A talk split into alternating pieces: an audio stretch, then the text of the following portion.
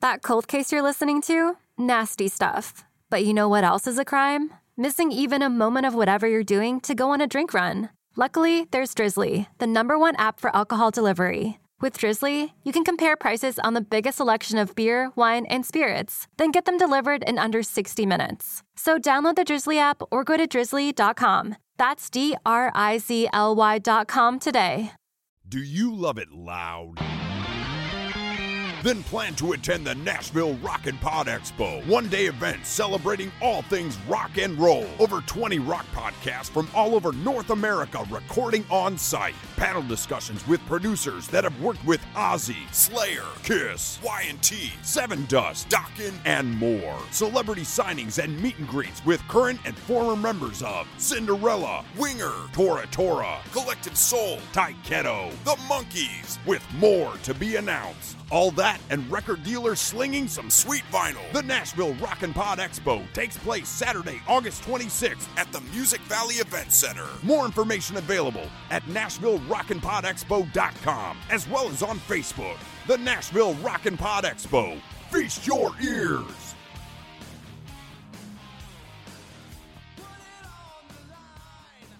Welcome to Cobras and Fire. I'm your host, Luce Cannon, along with the expolicious Baco. How are you, sir? Oh man, I'm fucking great, man. How are you? Uh, you must be ex- getting uh, a little extra expolicious yourself, yeah? I am. It's exactly well. It's less than two weeks away. It'll be two weeks as of yesterday. It was two weeks as of yesterday, if I have my calendar right. We have a problem with time zones and calendars. Yeah, yeah. The Earth is flat too, just in case you were wondering. No. I, I've watched the videos online. I'm completely convinced. Yeah. Well, it, it's hard to to find any flaws in any of the logic. So So let's get down to business. This is the special edition of Cobras and Fire, and that is the Rock and Pods Expo show. And I've been told it's Rock and Pod, not Rock and Pods, by Chris Czynszak. Were you aware of that? Well, I think the only person that wasn't was you. I'm just gonna I'm gonna throw that out there, buddy. I don't mean to throw you under a bus, but uh, I, you know, unlike Czynszak, I, I know how sensitive you are about having things corrected, so I just been letting it go, man. But if you think about it, it's not just pod. That would be if only Decibel Geek was there. There's pods. It's plural. But anyway, they, I think they really screwed up on the name of it, and, and uh, I think that next year they should change it. What do you say? I like it. I think you're wrong. I'm going to petition for it. I'm going to petition for it just like there is a petition out there for remaking Kiss Fam of the Park. We should mention that as well. Yeah, just passed 100 signatures this week. Really, that's Yep. amazing. I'm glad that uh, uh, Detroit.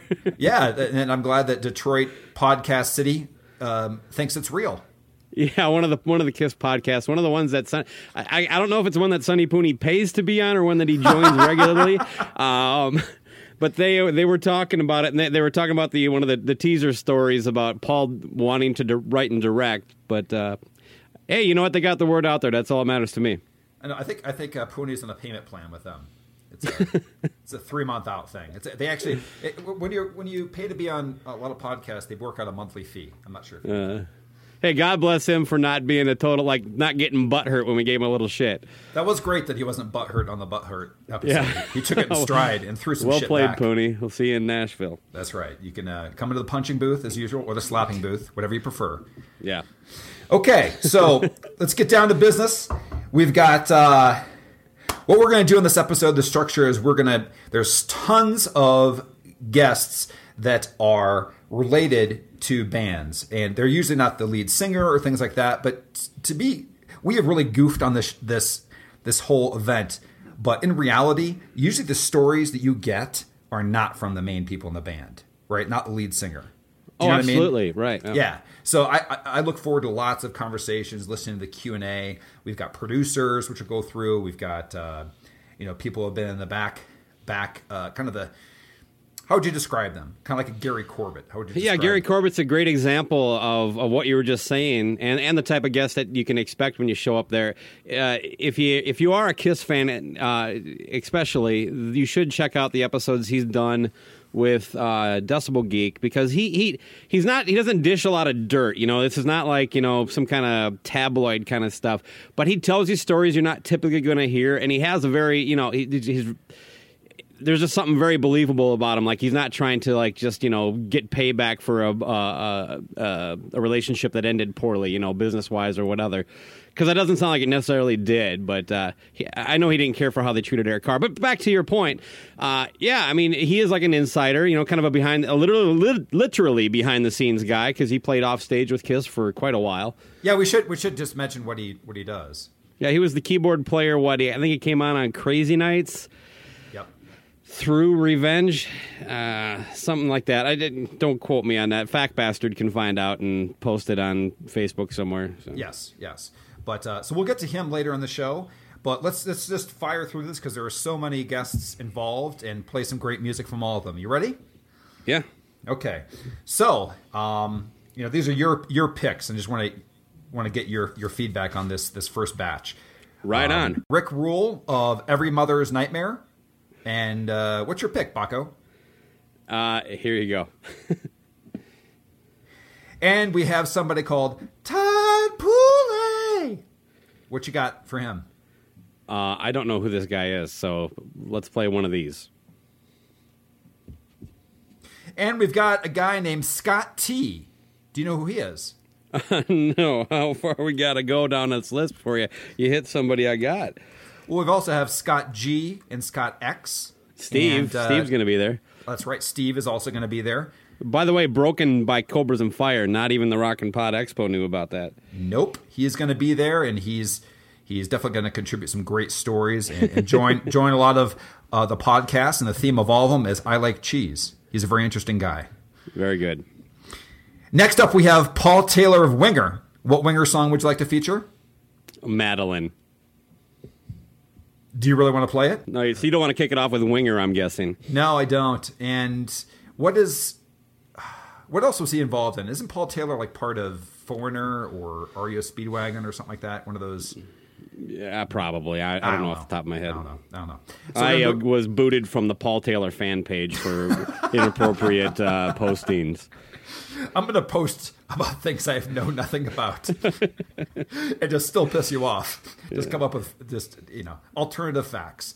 Now, Yeah. the next one I'm pretty excited about, and that is there is not one, not two, but three members of Tora Tora. Were you aware of this? I guess yes, I was. I, I I- look. I, I'm a fan of that first record of theirs, but I, I'm not a. Again, I'm not a Tora Tora expert.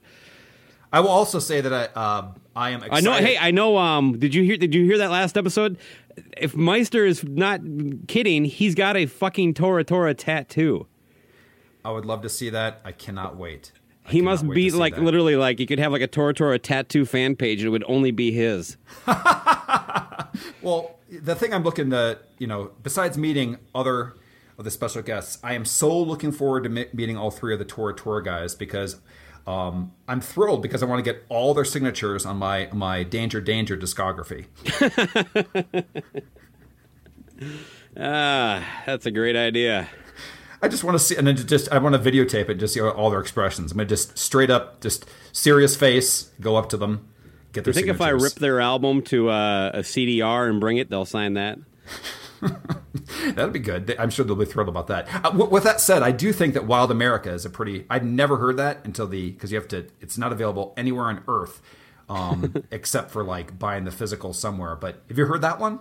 Yeah, I, I'm sure uh, I have it in my collection. Uh, I don't have the physical copy, but that would have been one I've gotten from Wilson. So let's get down to some music. My God, I mean, we've already covered so many great, great guests so far. So I think if you're ready for this, did you go to that link, the discography link for Michael Wagner yet? Yeah, I'm looking at it right now.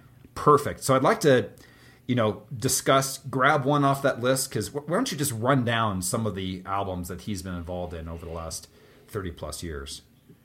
Oh boy, I mean, well, I, I would say uh, a good chunk of this is, is going to be in the collections of people attending this Rock and Pod Expo. Probably not to anybody's surprise, though. His name was pretty well known even in the '80s. Yeah. But yeah, eh, almost everything by except Motley Crue, Too Fast for Love. Uh, shoot, uh, well, Raven, who's just been announced, he did their was it's involved in some way on the uh, All for One record.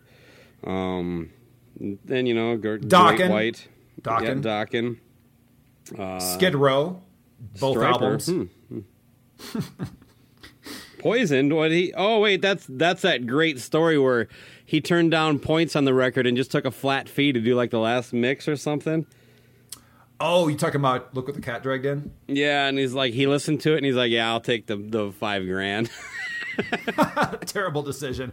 I do have to say that's one of that, no, that album. Eh, hey ahead. man, I, I I I trust what he's saying at the time though. He's gambling. It's like I might not get a penny Right. if I take points on. I mean, he he heard it and it was like, oh boy. So what else? Name some more. I mean, this guy has hat, his discography is just so impressive. So Kane Roberts, Wasp, Warlock, White Rob- Lion, is Bonfire, Megadeth, Krokus, Overkill, Skid Row. Uh, I mean, Saigon Kick, uh, Ozzy, Warrant. Uh, just so much. I mean, literally, like just tons of, of frick, and you know, multiple records by most of those bands. Uh, he, he did a live album with Testament. Apparently, he also did the low record by Testament. And you know, I'm not breaking these down to see what his role. I know in some of these he wasn't uh, a full producer. You know, he, he's done production and uh, engineering throughout his career. yeah, point is he's been involved in some way with all these. All, all Yeah, these he he knows so much. Yeah, he's probably so- forgotten more than than we'll talk about today. All right, uh, so I'm going to kick this this part off for Michael Wagner because there's so much to cover just on him alone. But we're going to keep it to two songs, and that is a six degrees of separation for him. So Michael Ooh, Wagner, nice. yeah, Michael Wagner worked with Motley Crue. Motley Crue has Nikki Sixx. Nikki Sixx had a side project called Brides of Destruction. In Brides of Destruction was Tracii Guns, and Tracii Guns is in LA Guns. They just uh, are now reunited for an album coming out called The Missing Piece with a song called Speed.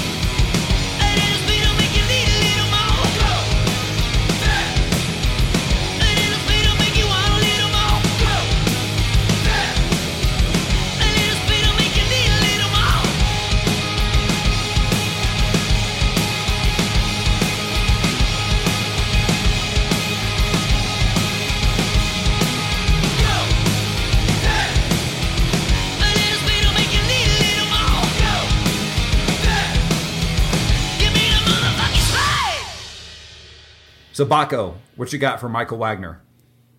Uh, have you heard of Warlock? I think you have, right? I don't know if we've ever played anything by them. I know Warlock had one. Is that the one with Doro? Yeah.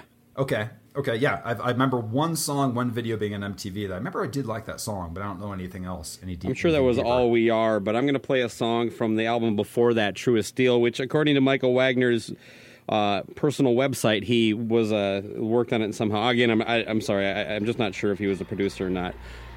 The opening track, Mr. Gold.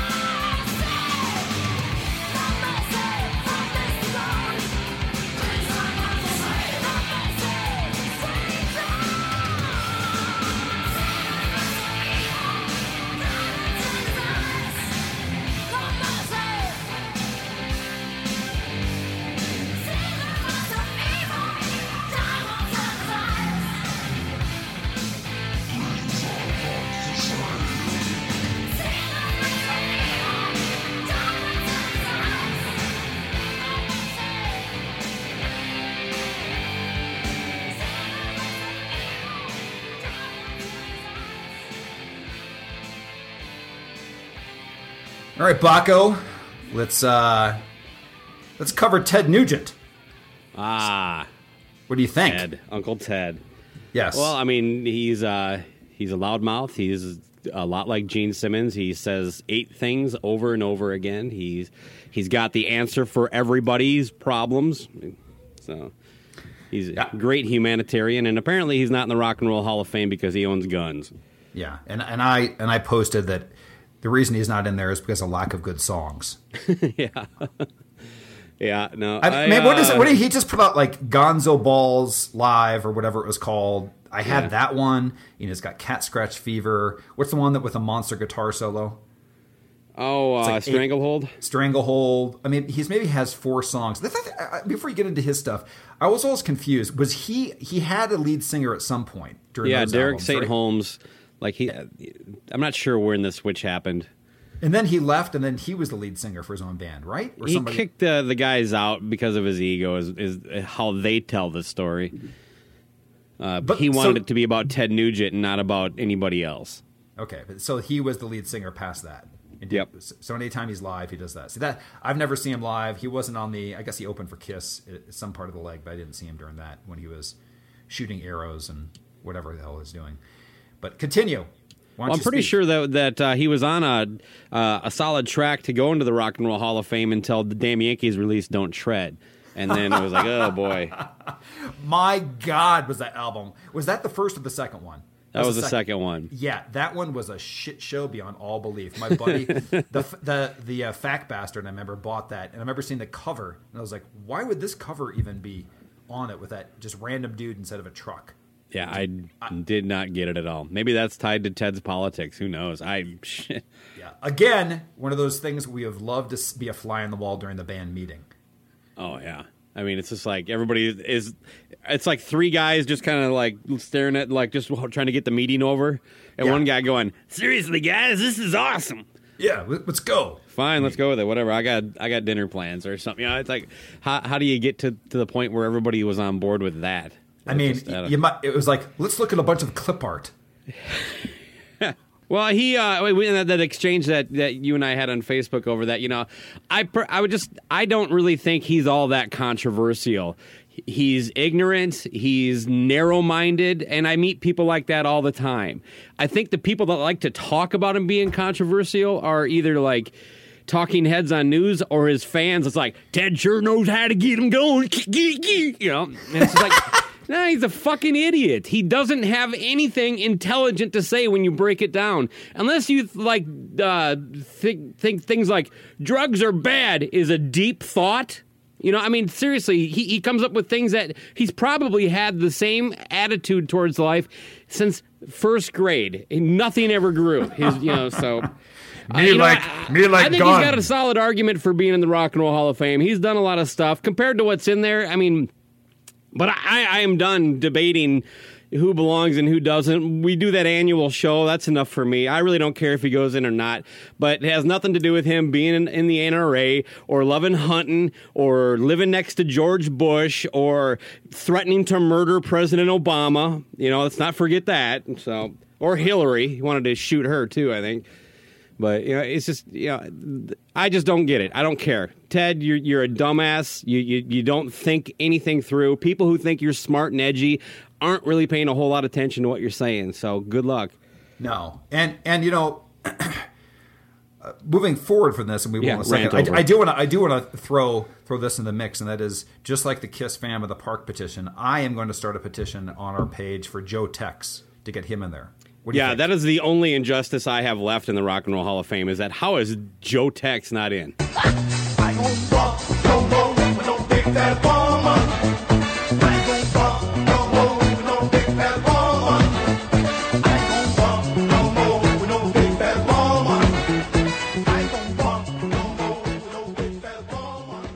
Did you ever seen that video where the end the big fat woman comes in at, the end and punches him in the face? Yeah, that's where I got the music. Yeah.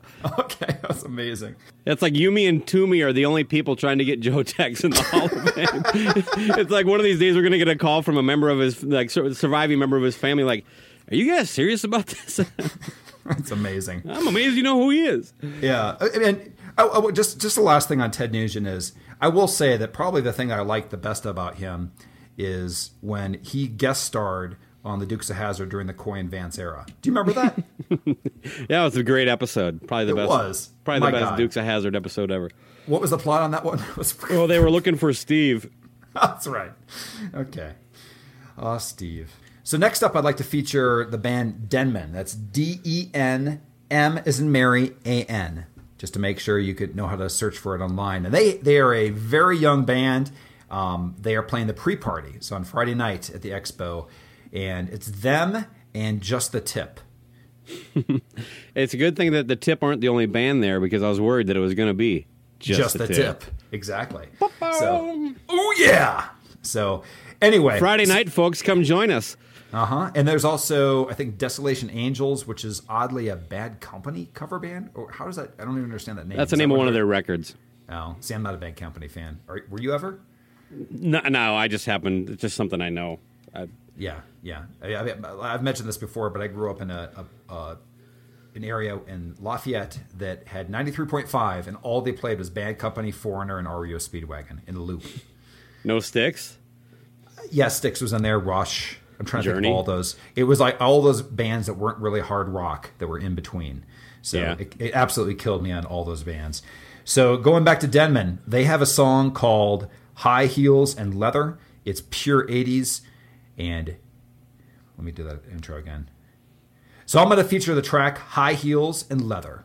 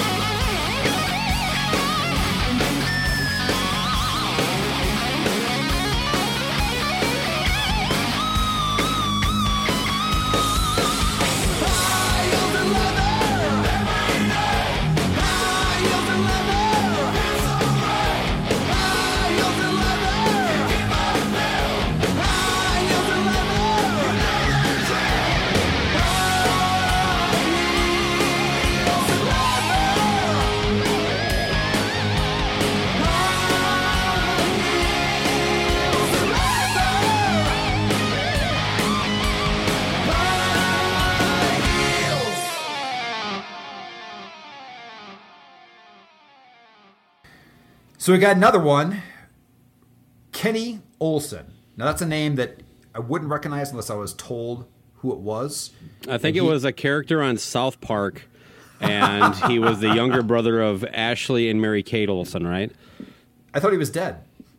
Oh, yeah. I might be confusing him with somebody else. Then Yeah. Anyway, so Kenny Olson is is the guitarist who, from my crack research, I know he was at least involved in the first two Kid Rock albums. And the Brown Trucker Band, if you've never seen Kid Rock live, is a solid backing band.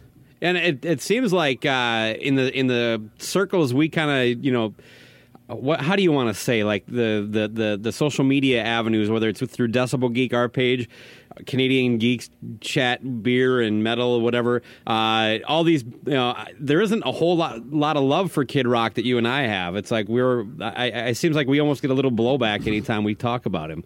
It's Oh, sure. odd that a guy from that band is going to be there. I mean but has he done other stuff too Nothing of note. I mean, I went to his page just to try to see if I could find the specific songs he had co-writes, but it looks like it's almost all attributed just to the Brown Trucker Band.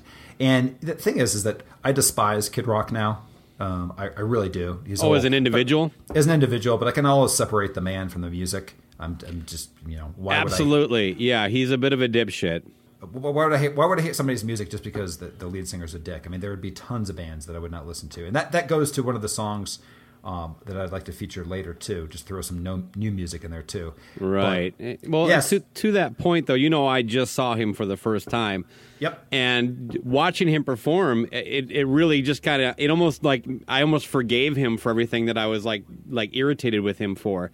And, you know, now that I've kind of come back to earth and I'm no longer, you know, floating on the, the cloud that Kid Rock took me on, uh, yeah, he's he's just everything that you, for probably all the same reasons we don't need to get into. He's not a, a person I have a lot of love for. Uh, he spews a lot of negativity, and I just and he hangs out. necessary. He hangs out with Ted Nugent. So that, there you have it. Anyway. so, so yeah. I mean, in, in summary, I don't think that Kid Rock uh, would have survived or had the relevance without having such a great backing band. I mean, that's uh, that's what makes his albums, uh, Mm-hmm. at least the, fir- the first handful, uh, quality records. Is it just it's? it's I'd say and through feel. rock and roll Jesus, there's at least uh, something that each album can give you. So what I'd like to feature though is a, a straight up rock song off of his self titled, which was the third one, and this is when he was kind of just vanishing. Very, not that many people own this album. His comeback one was Rock and Roll Jesus, and I'm going to feature the opening track, Rock and Roll Pain Train. All right, y'all. Here's how we're gonna do it. Hey, yo, Aaron, drop a bass line on him, man. Come on. Yeah. And Mr. Beam and Coke, bringing that acoustic guitar, big guy. Yeah. Uh. Kenny Olson, why don't you turn it up to 10 and do what you do best, my man?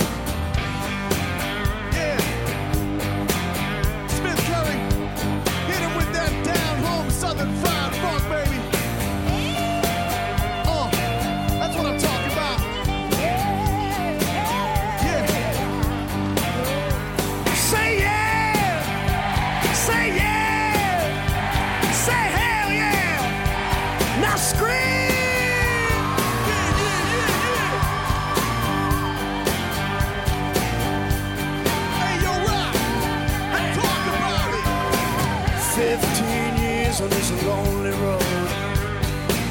I paid my own way, I carried my own load. I never asked too much from no one. Hey, I was much too proud. All I ever wanted was to play my music for a sold out Michigan crowd.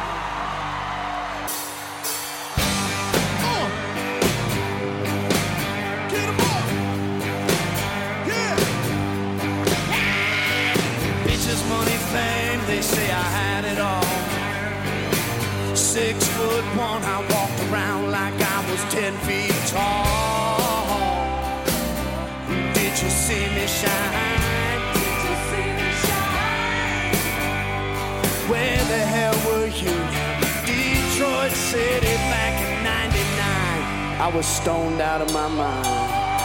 On that rock and roll pain train, I had to slow things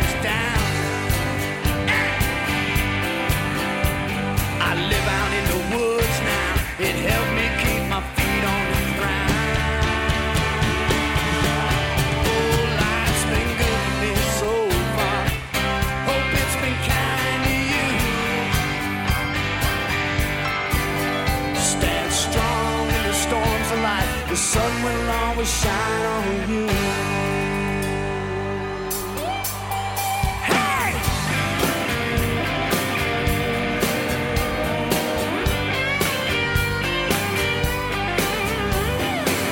Now I've been rolling on love and lust. And I ride around on this million dollar bus. But this bus is just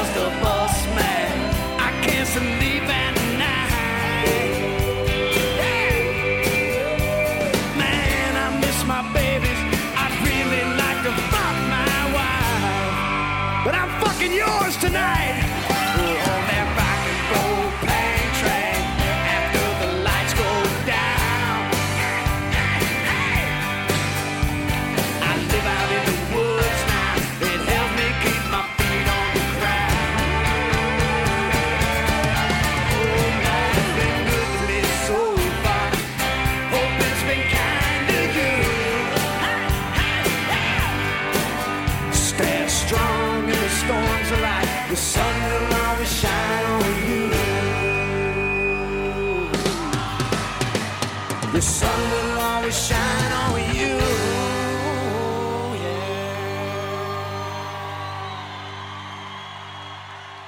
All right, it is officially 11:17 and according to what is allowed on our last podcast since we're, we're busting these out in the middle of the day, I'm allowed to have a drink. What do you think? Correct, because it's just after noon.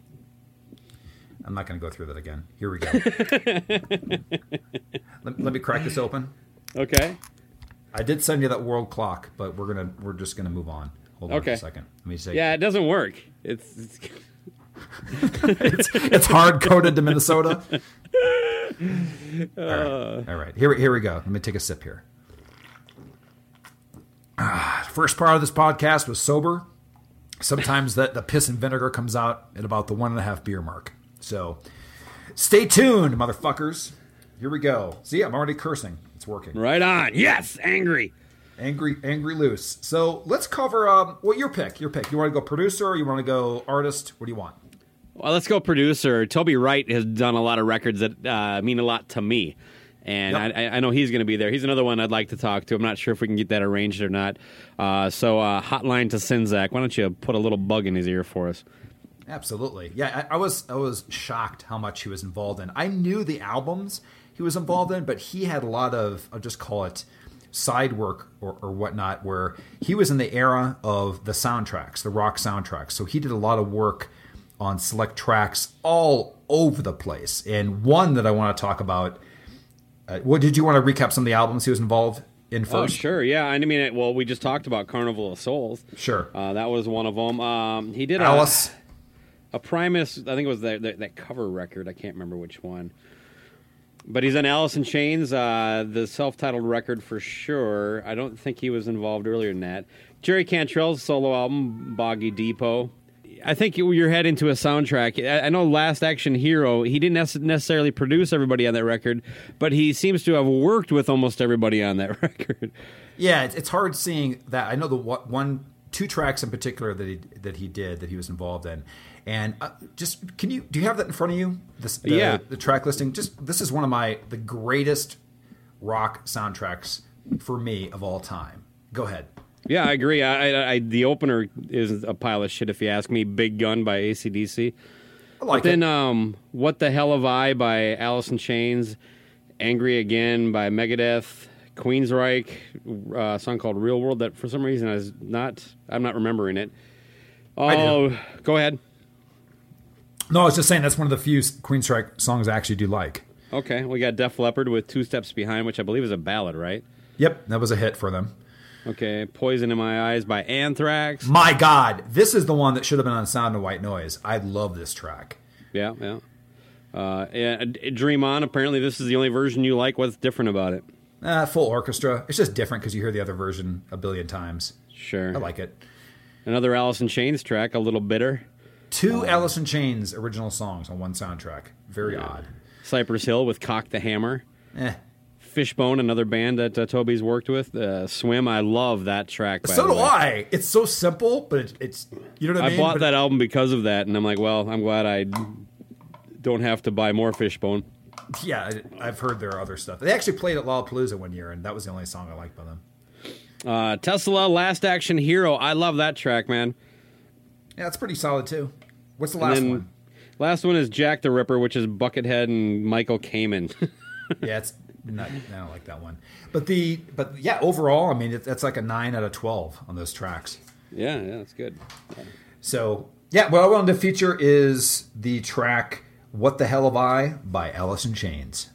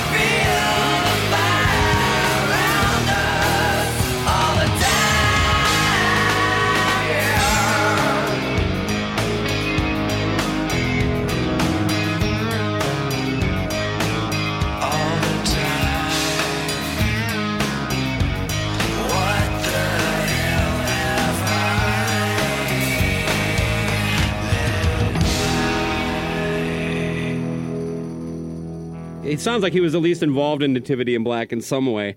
So I, there's What's you know, the- what's Nativity in Black? It's a uh, a Black Sabbath tribute record. Um, I'm not a big fan of covers or cover albums, but this one is oh a tolerable. Uh, there's some there's some pretty cool moments on there. And Nativity in Black is what's the origin of that title? Well, that's the name that the song NI, NIB has been given. But uh, Geezer Butler, the writer of the song and the person who t- titled it that, said that was something that was added by fans, basically. Sure. Um, I think it. it's some weird story about the word nib and what it means in Eng- England. I don't know. Look it up if you care. I, I, I guess I just don't. At one point, yeah. he said. At one point, he said that NIB was short for yeah was nib, and it was the thing on the end of his chin. So yeah, it's all kinds of different versions. They're, they're all the boring stories, as you said. So Sure. Yeah, yeah. I mean, it's it, it wasn't that it wasn't good enough to to lock in, but Type O Negative's on here. Faith No More, Ugly Kid Joe, they do nib. Uh, Sepultura, Corrosion. Ozzy is with uh, therapy to do Iron Man. I didn't really understand that. No. Uh, Megadeth does Paranoid because Megadeth only covers the most generic tunes by bands they're supposedly heavily influenced by. White Zombie did Children of the Grave, but a band that went by the name of A Thousand Homo DJs is what I'm going to feature a song by. Uh, it, it it's weird. You go to the the uh, Wikipedia page for them, and it's it just lists past members, no current. but I know uh, Al Jourgensen was on there. There's rumors like that it might have even had Trent Reznor, but yeah, a guy. You ever heard of Buck Satan? He's on there. So oh, that, that's Al Jourgensen. yeah, It's one of his names. He has like he has like uh, I think like six names. I'm not sure if you know them all. let's play the track then. This is uh, a thousand Homo DJs with the their cover of the Black Sabbath song Supernaut. practically every one of the top 40 records being played on every radio station in the United States is a communication to the children to take a trip, to cop out, to groove. The psychedelic jackets on the record album have their own hidden symbols and messages, as well as all the lyrics of all the top rock songs. And they all sing the same refrain. It's fun to take a trip. Put acid in your veins.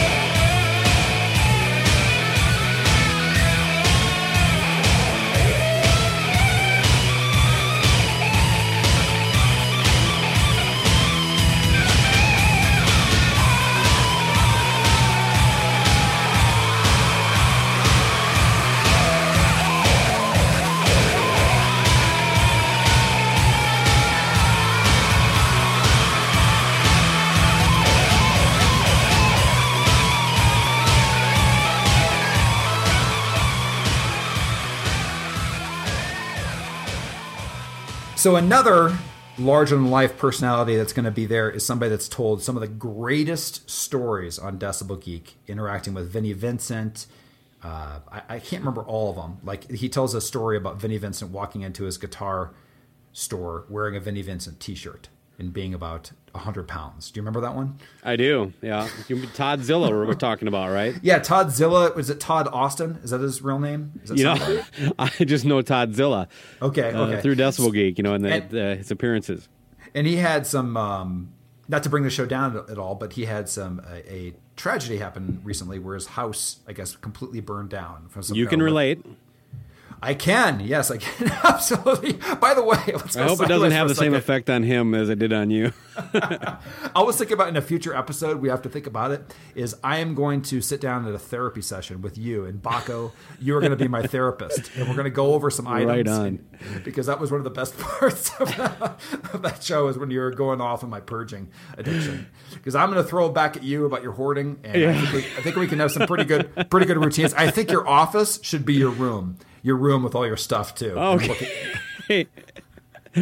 oh my God! Maybe we should try to do that when you fly in. Oh, that's right. I should announce this. Um, what a great story.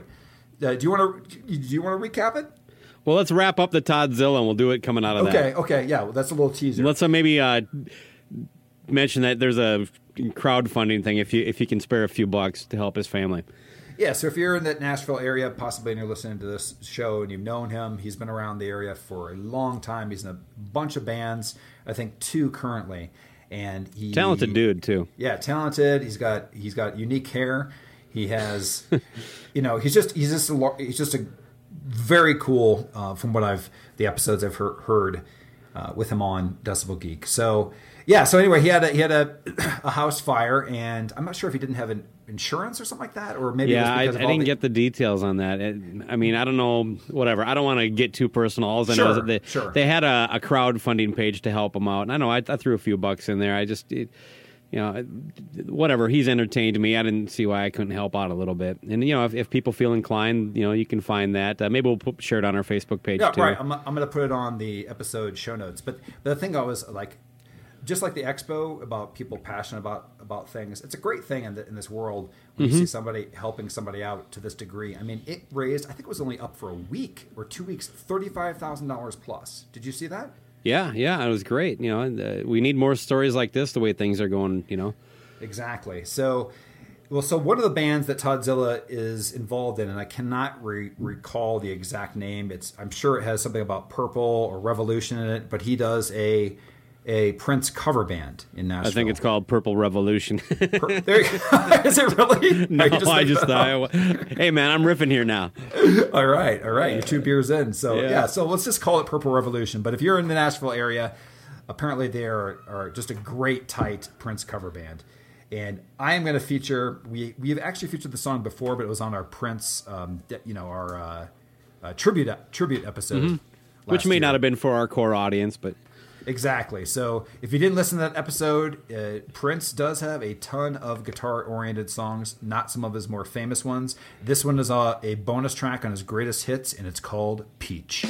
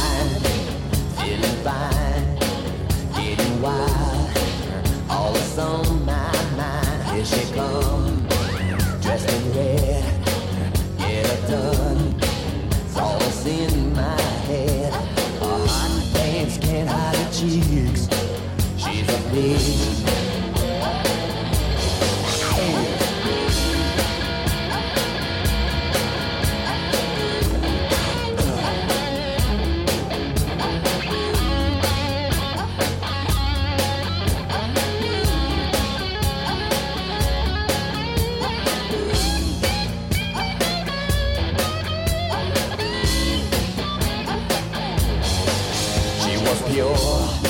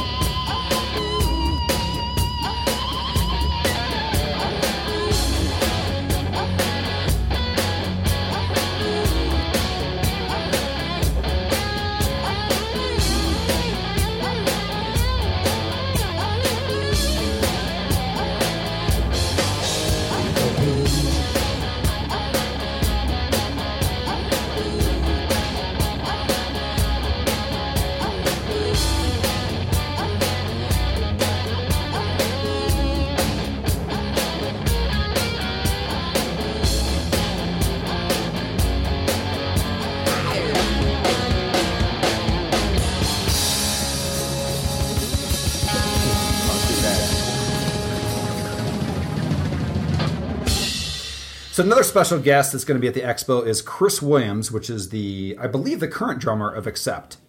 I can't say for certain, but that was my understanding.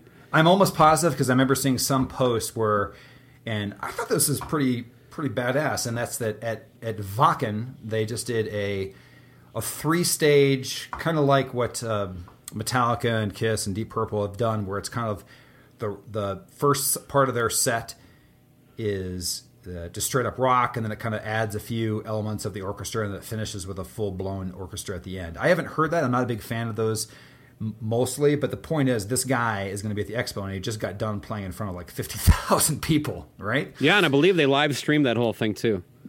Yeah, I'm gonna definitely look it up on YouTube. So, but yeah, we, we busted their balls off of the song Kool Aid on, on the last episode. oh yeah, Yeah, And, closer uh, inspection on those lyrics, it is about the Jonestown massacre. I, Well, what do you mean closer inspection? It's completely it's completely off. I didn't listen to time. anything but "Don't Drink the Kool Aid" as far as lyrics until I was editing the episode. Was like, uh, drink the Kool Aid. back in 1979 or whatever you you know. So anyway, Oh man. Anyway, so I am uh, looking forward to to meeting him too because I want to ask him about the creative process of that song. I think that I'm going to do. I, I- come on, he's a drummer. He he wasn't involved in the creative. Well, I just want to know, but he had at least when he's laying down the drum tracks. Like, what drum track? What, what's the song? Kool Aid. I'm on it. I'm locked in. So I, I, there's a lot of just straight face interviews. I think we're going to do there. You know, with with uh, with these guys. So I- I- I Yeah, some of them I really hope they don't listen to, and I'm looking at you, Gunnar Nelson, and your yoga pants. But we're definitely going to have some sound clips we'll Nice play in Spanx. future episodes.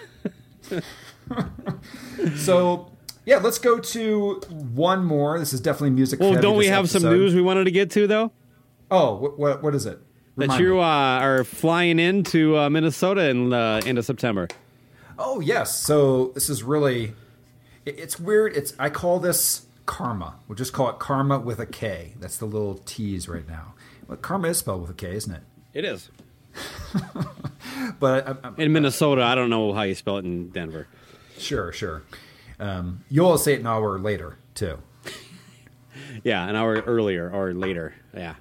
I'm not going to go through this again. Okay. So here's the thing. Uh, who's playing there in September? Uh, the Jayhawks, uh, one of your favorites. uh, That's one of the openers. But go ahead. And Cheap going. Trick is after them. Uh, Perfect, perfectly rated. perfectly rated. Yeah, and then uh, of course the Gene Simmons solo band is the uh, headliner of the evening. And describe the venue they're playing. Is a minor league stadium or something? Yeah, it's a, a minor league stadium. It's actually really cool, Lewis. Uh, it is built right on the edge of downtown St. Paul, uh, you know, maybe a mile from the, the Capitol building. Um, and, and of course, they sell all those asshole beers you enjoy. So uh, I was looking for you. Yeah, you posted me. They have snooty beers. I'm glad. Mm-hmm. Yeah. I'm very happy. And hopefully, there's some of the breweries from. I'm, I'm assuming they're local. a lot of them are, for sure. I know Surly's out there and Summit. Uh, but I got to believe like some of the newer ones like Fulton and oh god, there's so fucking many of them around here. Jesus Christ. So yeah, so here's the reason we're going through this because there's a story behind it, and that is that I have, you know, at first I was like, you know, can I make this work? It's a weird day, a weird Yeah, when it day first for came the up. concert. Yep, and it moved from a Thursday to a Wednesday, which is I've Even never weirder. seen that. Even weirder. So I We should mention it- it's a charity concert too, so it's probably a little different than a standard show, but Yep, yep. So it's you know the ticket prices were a little bit high, and then all of a sudden they came down. And uh, in short, what I did, like any normal human would have done, is Gene Simmons solo band. Where would you go to find tickets first? Where, what would you search? I would, I would probably do a Google search, but either Ticketmaster or I'd go to the artist page. Right. So I went to genesimmons.com. It's not sold on Ticketmaster, by the way, this concert. But Good. I w- so I went to genesimmons.com and, and it listed the date. And I clicked it and it said the 21st of September. And then I was rerouted to a page that said page not found.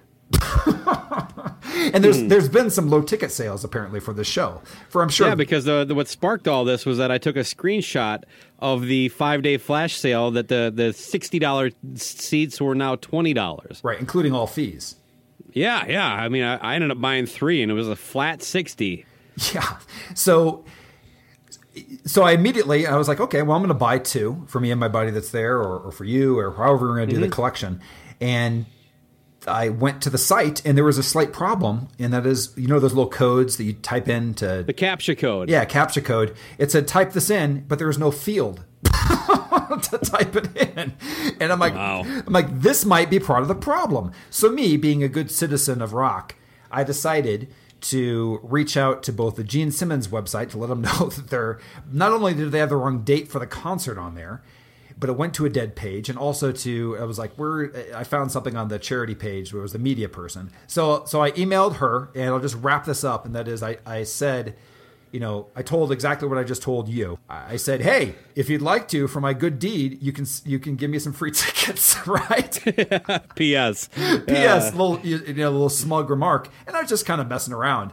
And then I then within ten minutes, I got a response back, and it said, "Thank you so much for this. I really appreciate it." And you know, because you know this might be part of the reason there's low ticket sales because nobody can buy Yeah. them. And they said, not only are we going to give you free tickets, we're going to give you VIP tickets and a meet and greet to meet Gene Simmons. Right on. And by the way, I found out the meet and greet is all three bands. Oh, that's cool. So we can meet Cheap Mm-hmm. Trick too and tell them they're perfectly rated. What do you say? Yeah, I plan on spending a lot of time with Rick Nielsen and seeing if I can't straighten out that back of his. Just come in with a bunch of acupuncture needles. Rick, I'm gonna have to ask you to lay down before before you go on stage, please. Everybody give him some room, okay? give him some room. Come on, put down that six neck guitar. And Dr. uh, is yeah. here. In summary, I, we get to meet the demon. I've never met the demon. You met the demon once. When? Yeah, on the convention uh, tour they did, but if anybody that went to one of those knows that, well, I hope this is a little more of an actual meeting than that. I I, I don't think I'm going to be playing pinball with him and, and or anything like that. But I don't think they travel I, I with would, that. I would. I think a, uh, maybe a handshake is due or something like that. You know, a, a solid photo, not one that he took of the two of us with a uh, uh, disposable camera, which is what I got. Yeah. So you're you gonna be wearing your, your yellow tank top to concert? Do I even know you, bro? Does- and I'll, I'll be mean? definitely wearing mine, the the first version of the Cobras and Fire Okay. t-shirt. Hey, by the way, we have enough time. We could actually print off the new version, so maybe we could each have our own version of the t-shirt. Hey, there you go. Yeah, yeah. You never know. But yeah, so Cobras and Fire, Baco and I will be meeting Gene Simmons in Minnesota. Unbelievable. I, I, it's it's it's karma. Okay, so I'm gonna go into uh, one of the songs that always brings a smile to my face, always makes me think of, think of summer, whether it's a dead of winter or not. And that is we have the writer of I'm not sure what the name of the Van Halen book is. but maybe you have it. It's Greg about- Renoff uh, is the writer, right? And Mm-hmm. shit, what's that book called? It's probably Uh, no, I haven't. Re- I haven't gotten it yet. No, I hear it's fucking great though. Yeah, so I'm definitely going to get it before the show as well. I'm sure you can download it on Amazon as an ebook for like 10 bucks or something like that. But I'm going to play, we just played some, we played, uh, uh, we played Roth era last time, right? Somebody get me a doctor? Yep. Okay, so I'm going to feature one of my I favorite. got the book title, by the way. I don't know if you want to Go to ahead, yeah, that. say it. The book is called Van Halen Rising. That's the Greg Renoff book. Yeah, So- Va- Van Halen Rising, Greg Renoff, spelled R E N O F F, if you'd like to Google it. And I'm going to feature a Sammy era song because you featured a Roth era song last time, correct? yeah. Yep. Uh, somebody call me a doctor, and I'm going to feature my song of the summer, Cabo Wabo.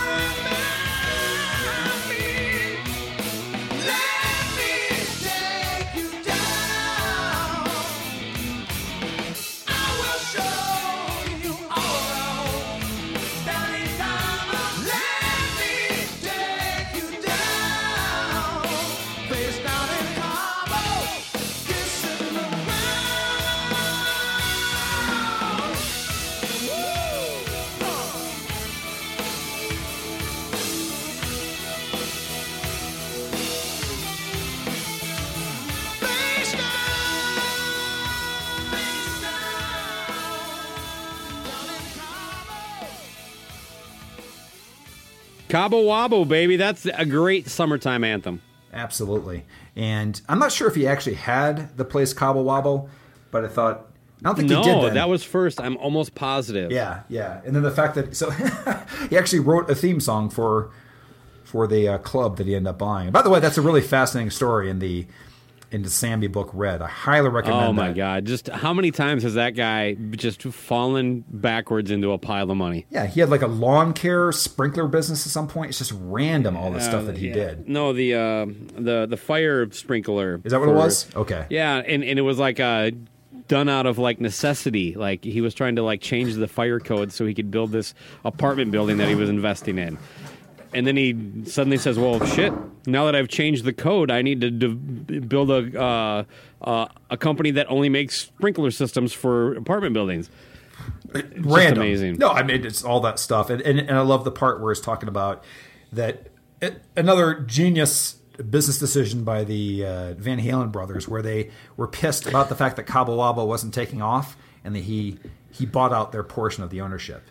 And then they accused them of sandbagging the business, so they would sell it to him. So then he, because like they wanted to buy in, and he wasn't even like asking them to invest any stories in there that you that you liked about the Van Halen brothers? about them in particular. Um, I like the one. I, I think it was like one of his first meetings where they're still kind of decide, or maybe right after he joined. But like Eddie and Alex are just getting shit faced. and Alex, what was he? He was like. He, he he would hold the broomstick level in front of himself, Yeah. and he would ju- he's like trying to show Sammy he can jump over it while he holds it, and of course he tripped himself and landed smack on his face, busted his nose up, had to call an ambulance. Yeah, I've always thought Uh, that Alex is kind of a weird dude. You never hear him speak. He's just kind of back there doing his thing, you know, great drummer and everything like that. But the- Kind of looks like a, a slightly uh, autistic version of Eddie. Yeah, a little bit. And and I just love the, also the description of their house where it's just in shambles. They have like million dollar houses and it just looks like it's like buy a fucking maid. It's, like, it's, it's all trashed. Get that book, Sammy Hagar read. We cannot endorse it. Doesn't matter if you're Sammy Hagar fan or not. You get so much dirt on the Van Halen era, especially that reunion when they came back with them in like 2004, and that Eddie was just like drunk off his ass and just meandering Yeah. solos and stuff. So And if and if you hate uh, Sammy, this book is really going to piss you off because that guy has lucked into piles of money, like I said, just yeah, over yeah, and over. Yeah, yeah, and he doesn't hold back about himself either. He, you know, he shows when he's cheating and uh, puts it all out on his, on his wife. And stuff That's like more that. like bragging, if you ask me, though. It's like, yeah, I really feel bad for my first wife because I was fucking all this hot pussy on the side. It was just really unfair to her that I was getting laid all the time. You know? Oh, I know. I mean, I was fucking chicks all the time. I do know the one other part I want to mention is when he was saying on the 5150 tour that they had these little bunkers on the stage and that they would just Yeah. go under them and just keep banging chicks in between solos and stuff like that. It's like, oh, I'm gonna get my dick sucked, but this is so unfair to my wife. That's how bad of a person I am. Getting my like this this really hot chick was just going down on me. It's like it was, I can't. I'm ashamed of myself for having so much pussy. Yes, yes. So anyway, so going um, Three at one time sometimes. So moving forward from Sammy Hagar getting some strange, we're going to go to Gary Corbett. And how's that for a left turn? What do you think? That is a uh, that is a Cobras and Fire hard left. That's Boom. right. Boom. And One of the bands he was involved in, besides Kiss, was I guess he was off stage for Cinderella as well. Yeah, I knew that too. I thought he was on stage for them. Maybe so. Yeah, maybe maybe he wasn't uh, hidden uh, behind the curtain. Some of the keyboard playing in Cinderella is a little more uh, out front, Oh, where yeah. he was more accenting stuff with Kiss. Sure, sure. He wasn't like the Wizard of Oz behind the curtain there. So yeah, I, I think that we should feature some Cinderella. I do not have a pick ready. Do you have one, or you just want to throw it in on post? Oh, I I love the song. Uh, it's bad seamstress blues leading into falling apart at the seams.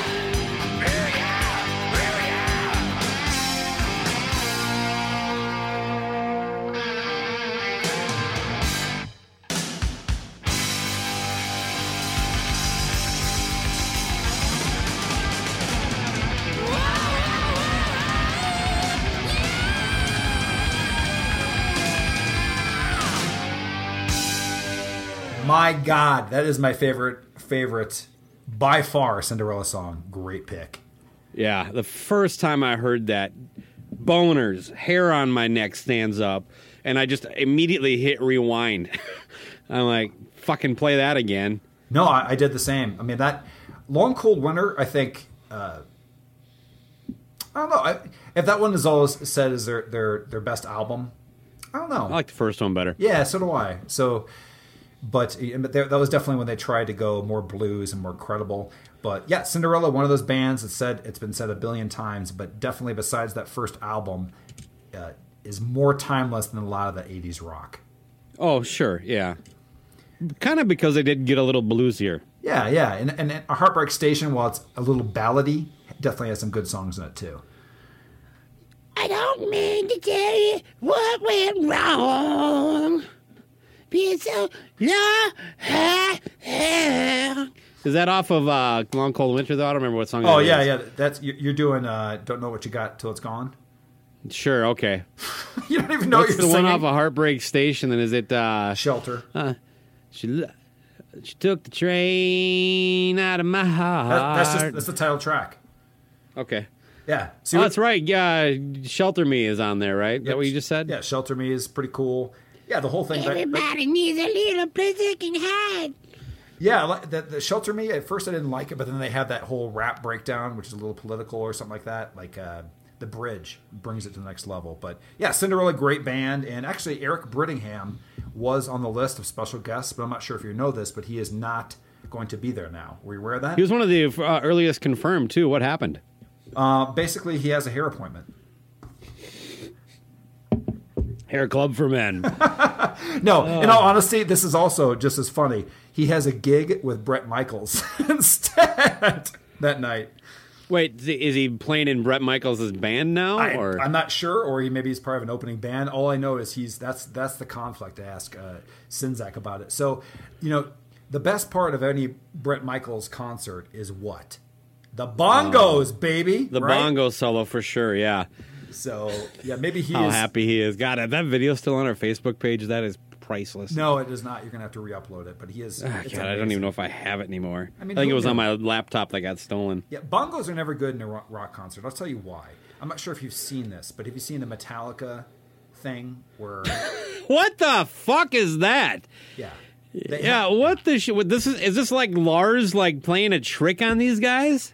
Yeah. I mean, it is. It is by the way boring too. So if you're, it, un, it, Yeah. well, that's our Facebook page too. But understand, Metallica is is big enough to have a separate semi full of of monster bongos. They're they're bongos at least 20 foot high and they decided it would be a great time during the song which i guess has bongos or has that really cool uh, drum beat what's the uh, uh, when we're dead or whatever that song is off the new album Yeah. anyway so there's that so they come out and all all four of them play bongos together it's the most ridiculous spiral And then uh, what's his name? Lars kind of pops behind his kit after he's got those guys hitting it on their stupid two notes. How do you? What do you think the origin of this was? Like Kirk came in, he's like, "Hey guys, you know something? Metallica's done a lot of stuff, but you know one thing Metallica's never done?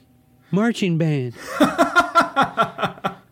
it's, it's just James like, "Great idea, Kirk." when they came out, I was like, okay, maybe this is going to sound cool at least. But all it is is it's like my my my son and daughter grabbing a fucking drum and just slapping it for, it is for like it five sounds minutes. as bad as it looks. I mean, it's like, what the fuck, man? All right, so we're gonna finish this uh, episode, our Rockin' Pod Expo promo episode, which we'll probably post. I would say the Wednesday. It's probably our last podcast before, right? Exactly. Yeah, it'll be the Wednesday before the show, like a few days before. So And then hopefully we come back with about two months worth of material from the expo, so we, that's right. We'll we be- can just kind of we'll slide into Christmas, you know. Yeah, exactly. So yeah, so the next thing we want to talk about is The heavy metal parking lot. I gotta. You haven't talked in it yet. If we were ending it, we have to get into that, right? Yeah, we've mentioned it in passing quick when you talk about Camaros in the parking lot and uh, Monte Carlos and, and, and things like that. But let's break into. I guess you you want to talk about your thoughts of the 15 minute clip, or what do you want to talk about? Yeah, you know, I'm. I don't know much about the creators, so maybe I'll, I'll find out more. But my general view on the thing is, there's about maybe one to one and a half minutes of of some pretty good stuff, and it's a nice time capsule of, of shit that really doesn't happen anymore for for those younger fans. Uh, basketball hockey arenas used to be built with the parking lot around it, not like right downtown where you park in a ramp eight blocks away. Um, so you basically park right outside the the thing, and people would hang out and slam sixers and and get fucked up. Yeah, be- like our like our brewery that we're looking. yeah, on the, uh, exactly. Yeah. We're- you- there'd be on the- shirtless dudes everywhere. uh, But gonna. cans of Copenhagen, fucking beer cans. It, you know, it was people shotgunning beers. You know, hot chicks walking around with their hair all done up and their boobs hanging out. I mean, it was it was a glorious thing. And in that sense, I really like that it time capsules capsules that. But it was also something that was kind of like satirically made, mocked and made fun of by the next wave of bands, that uh, kind of the grunge alternative thing, and and because of that, I have to admit it, I have a little bit of a sour taste in it because I'm not sure if that was the the agenda or is that just how it ended up. And also, can we stop calling it a movie? It's 15 minutes long. It's it's basically a clip, and yeah, I have to say there's there is maybe. I have to make myself watch the whole thing because there's about Yeah, it's- there's about it's two tough. minutes of it. My favorite part though, easily, is when this dude just goes, and I have no idea why they mention their ages. It's very odd. It's like they're they're being arrested or something like that. But they get they go, "Hi, my name is." We'll just say we'll just say it's it's Steve. Okay. Well, Yeah. He goes, "Hey, I'm Steve. I'm 20. I love the Judas Priest." And uh, then the girl next to him goes, "I'm I'm uh, I'm Beth. I'm 14." And then it, then it cuts to them making out, making out for like 30 seconds, God. tongues Is and all this stuff. and isn't this at Largo, Maryland? I don't know. I don't remember. Yeah, I think it is because it's like there's like four or five Kiss bootlegs in that same place, and there's like, oh my god, I'm- uh, Rob Kern is. Oh, there's an Alice Cooper bootleg from there. It's like all these. there had to be like an in-house camera guy that would basically just supply all the bootleg VHSs of the late '70s and early '80s that work there or something. Yeah, you do hear Largo a lot, and, and uh, and it's it's is at. not there anymore. I don't think. Yeah, of course not. But but Oh, yeah, but I mean, I like Graham Grandma Dope. I thought that was funny um, because that was literally the guy that you would run into at every one of these fucking things, man. Uh, that guy was just perfect. Yeah, he's perfect, and and just the fact that just like Chris, Chris Czynszak is the expert on Vinnie Vincent, which is incredible as, uh, of of being an expert on GoBots, as we've mentioned before. Yeah, right. Yes, yes. yes. Yep. The the fact that he had the urge, the the mission to go to make a reunion. Of, Which is why it, it, it it brings me hope in my quest to get 100,000 signatures to remake Kiss Meets the Phantom of the Park because at that point then the White House has to comment on it. If people want to know what my end game is, that's what it is. But if he can pull this together, we can hit 100,000 signatures on that. yeah, and and and I think there's going to be a. You said if we did Heavy Metal Parking Lot Part Two, it would just be called Heavy Metal Parking Lot: The Same Generation. Yeah, you were like the, you wanted to call it the next generation, and I'm like, it's this, these aren't going to be people like in their teens, you know, showing up to this thing. They're going to be our age, Yeah, man. exactly. Which is that generation, you know. Yeah. So, so I'd like to end the show with what the uh, heavy metal part. Do you have anything else to say about that? That? No, I mean, Okay. uh, come on down to the expo. Like, it- it's a quick thing. They're going to have a panel with the guys, which I think is probably going to be more interesting than the actual uh, film. Yeah. Um, but yeah, whatever. I mean, it's cool. It's cool. So, so DC 101 was the radio station, and it was a Judas Priest concert with Dokken opening, as I understand from from the uh, the drunks in the parking lot. And Under lock and key tour for them, and it would have been Turbo for Priest. Yes. But I would like to feature, and it's your pick. I love both of these songs. They're my two favorite from Screaming for Vengeance off that album, and that is Bloodstone or Devil's Child. You pick. Ooh, that's a tough one. Well, while you think about it, let's just say Rockin' Pods Expo, August 26th in Nashville at the Music Music Valley. Is that it? Music Yeah, the Music Valley Center. Music Um, Valley Center uh, near Opryland. If you're in the Nashville area, or if you're somewhere around there and you want to make a couple hour trip, like the Fact Bastard is, and, and lots of other people, come on by. You're going to meet like minded people, and there's going to be the most useless information in one place than has ever been been done. And uh, I think it's a, just across the parking lot where you and I will be uh, staying. So uh, if there's any like uh, fresh squish out there, you know, you just look. you come look for us. the Cobras and Fire groupies, man. Those guys are great. They talk about nothing I'm interested in. They're they're They're married with kids. They're unshowered. They have their own podcast. they're unshowered and they talk about chodes. I'm in. Uh, that's the only reason I'm going is to just find out exactly what a podcast groupie looks like. Exactly. I would just want to see if there's a single besides besides the uh, the great Joey and his, his wife Nola. If there's any other female in there, what are your what are your odds? What is the percent? Point Oh, zero zero God. one? Um, okay, we have to remove wives and girlfriends. doesn't count. Uh, then I would say it's going to be less than uh, less than one percent. Less than one percent. I, let's put it this way: if the, if my band was going to leave for a weekend to play a show in Winona, Minnesota, my wife would probably make sure she had the weekend off and came with. She has. She, she is not worried about this trip at all. Other than that, she doesn't get to go to Nashville, which I think she'd enjoy. But she, she- she's just like you and Luce. You go have fun with your little nerd friends. It'd be the same thing as if we told them we are going to go to the math convention. Yeah. Uh, you're not afraid of me hooking up with some nice little piece at the math math league tournament.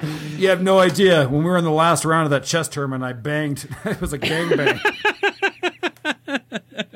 Oh my god! Yeah, I mean, I got to believe that the uh, we're we're just going to be fighting back the, the the babes, man. I don't know if you knew this, but when Eddie Fisher was on the top of the world, he was just banging more than Tiger Woods. Oh, those chess groupies. There is nothing better. Have you ever uh, vulcanized the whoopee stick in the ham wallet? Yeah, I mean, it was earlier today. I did. How about how about uh, how about how about uh, batter dipping the cranny axe in the gut locker? Well, you know, when I was younger, but not not not a long time. How about uh, how, how about how about cattle prodding the oyster ditch with a lap rocket? what about marinating the nether rod in the squish mitten? Okay, now you're just getting ridiculous. Okay. One last one though. Mm-hmm. And this this one maybe as you have done. Have you ever pressure washed the quiver bone in the bitch wrinkle?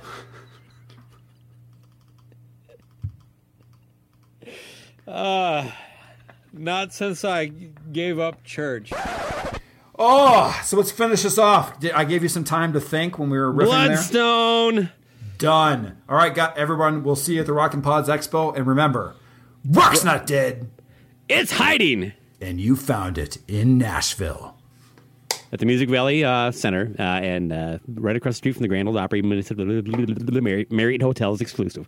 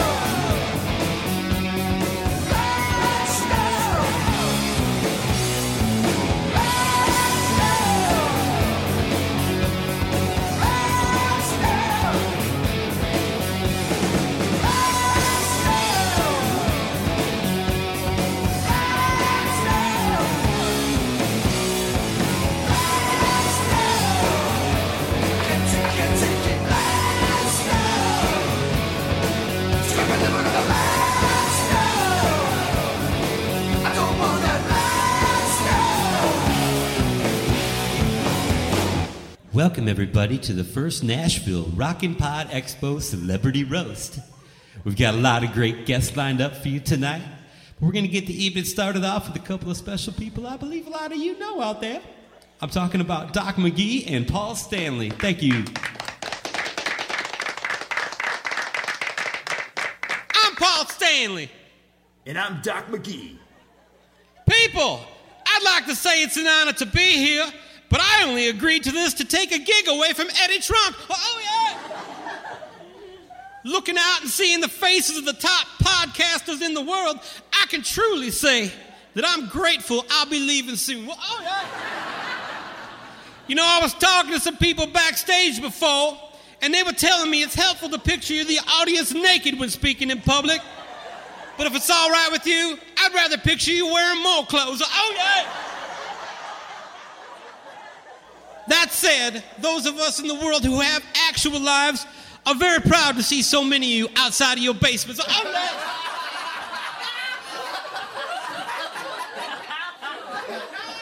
Hey, Paul, do you mind if I take a crack at this? I've always wanted to do a roast. Doc McGhee, ladies and gentlemen. All right. Thank you, thank you. Well, I gotta tell you, people, well done picking Millennium Hall. What is this venue named after the last year somebody booked it?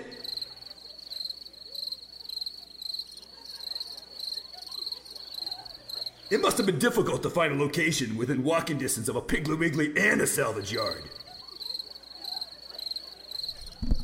Is this thing on? I got a question too. Are those hookers or valet attendants outside?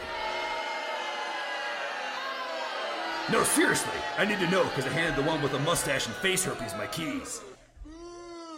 Let me step in here, Doc. You kind of, you kind of killing the vibe here. Read the room. Uh, I'm sorry, maybe there's a reason I work off stage. Continue, Paul, you're the star.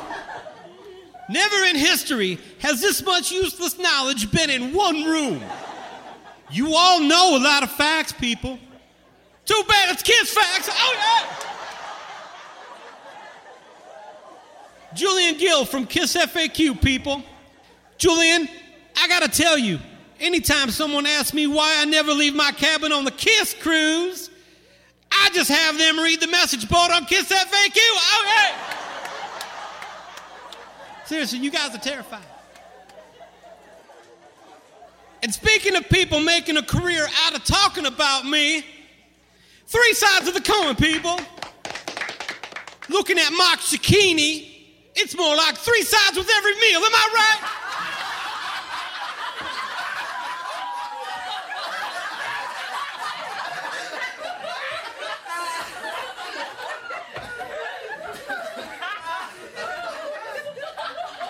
What exactly is Tommy's role on the show? Earbud model? That guy chimes in less than the doorbell at Brandvold's house. Get it? You got no friends, Michael. Oh, yeah.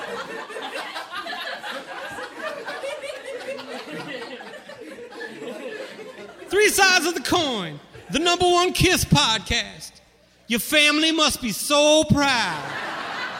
Being the number one Kiss podcast It's a lot like being the best selling Amish rapper. Oh, yeah. Or maybe the best looking man at a podcast expo.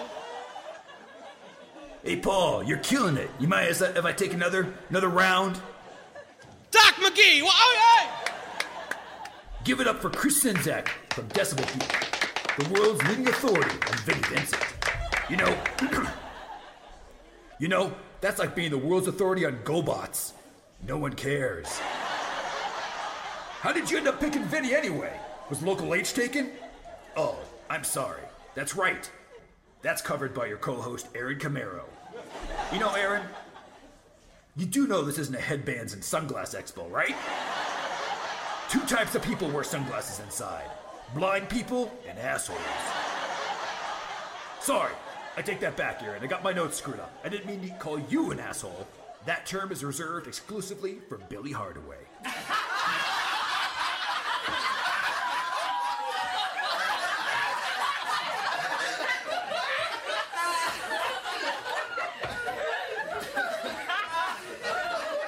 Everyone, Josh Toomey of the Talk To Me podcast is here tonight. Give it up! I do have one question, Josh. If you're here, who's interviewing the drummer from the Cottonmouth Kings this week? Now, Josh, you do know you can turn down interviews, right? You know, eventually you're gonna hit rock bottom and end up having one of the hosts from Cobras and Fire on your show. Speaking of that show, have you ever heard of Cobras and Fire? Me either. I do know that one of the hosts is named Loose Cannon. If you ever met him, he's the one whose face you want to punch.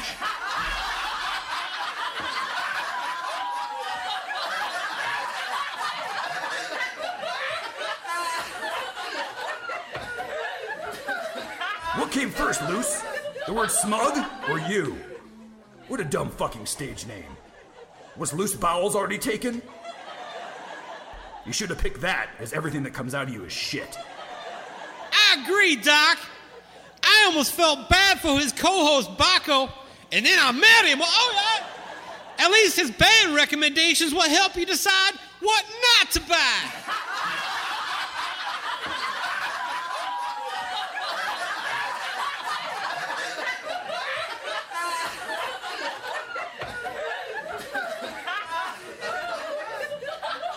Among the many things I will take away from this Rockin' Pod Expo, people, is that I can now tell my friends and family that I, Paul Stanley, was once in the same room as Baco.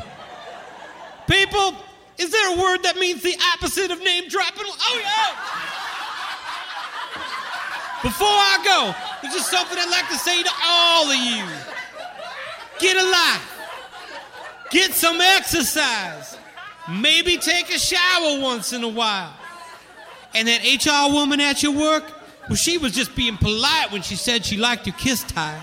She doesn't really care that the girl from Sons of Anarchy sang on Gene's solo album. Your office doesn't have a water cooler, people.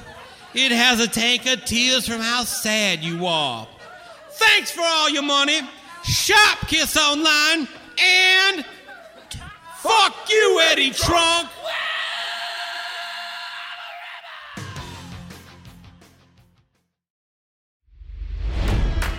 It's NFL draft season, and that means it's time to start thinking about fantasy football. FantasyPoints.com features industry leading experts and prognosticators using proprietary hand charted data to help you score more fantasy points. FantasyPoints.com is the place to go for whatever kind of fantasy football you play. Whether you play fantasy football, daily fantasy sports, or do a little bit of everything, Fantasy Points has the meticulously researched content to guide you to victory. And why wait for the fall? Fantasy Points also covers the new spring football league, the UFL. Join the guru, John Hansen, Scott Barrett, Joe Dolan, and other massive names in the fantasy football universe with an exclusive offer. Use code Pantheon for 15% off any fantasy points package, including the all in package, with access to every article, tool, and data nugget that Fantasy Points has to offer. That's fantasypoints.com and code Pantheon for 15% off at Fantasy Points. Fantasypoints.com, code Pantheon. Score more fantasy points.